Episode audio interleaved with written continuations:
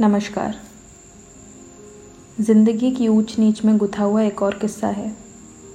कुछ नया, कुछ पुराना सा मिसरा है। महसूस करिएगा इसे।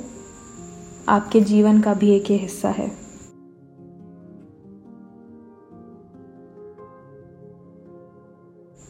आगे बढ़ना तो लोगों की फितरत है। नए किसी से जुड़ना सभी की आदत है। तो कब तक खुद को उनकी नज़रों में ढूंढें हम? कब तक उनकी तस्वीरों में खुद को खोजें हम? ये सोचते हुए मेरी आँखों से एक आँसू टपका। हाँ मालूम है मुझे दर्द तो बहुत हुआ था।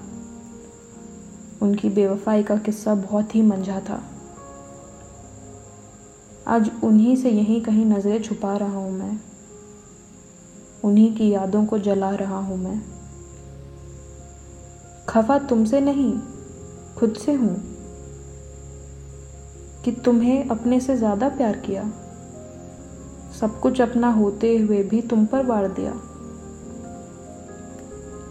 आज अकेले में बैठा इस कश को नाप रहा हूँ मैं। तुम्हारे जाते कदमों के निशा ताक रहा हूँ मैं। इन सब के बाद भी ये बता दूँ तुम्हें कि तुम्हारा इंतज़ार नहीं है अब। और शायद तुम्हारी चाह भी नहीं है अब।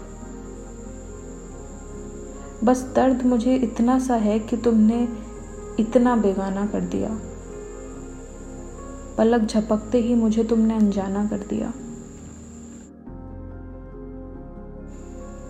आशा करती हूँ आपको पसंद आया होगा। अगले हफ़्ते मिलती हूँ आपसे ऐसी ही कोई ज़िंदगी से जुड़ी कहानी लेकर।